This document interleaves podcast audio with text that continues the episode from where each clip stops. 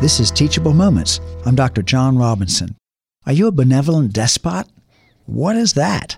As parents, we are the leaders of our homes. The dominant parent gets things done by fear, control, and manipulation. Because I said so is the only reason this parent knows. They barrel through their family getting their way and use anger to make others conform to their expectations. The submissive parent gets things done by doing it all themselves. Please like me and be my friend is their mantra. They are tidying, putting everything in its place, and asking, What can I do for you? ad nauseum. Children end up feeling entitled without consequence. The better question is who's in charge? As a benevolent despot, you are both the strong leader of your family and you exercise servanthood parenting. As a despot, the buck stops with you.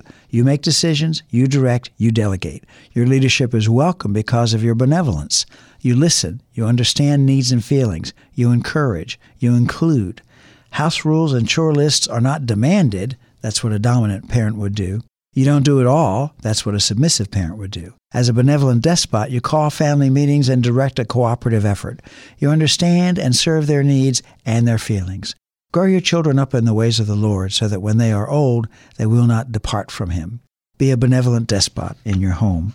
I'm Dr. John Robinson, licensed clinical psychologist and Christian parenting author, and this has been Teachable Moments. Teachable Moments, Building Blocks of Christian Parenting, is available online at AmazonBooks.com and in local and national bookstores. More on Dr. Robinson at tmcpinc.com.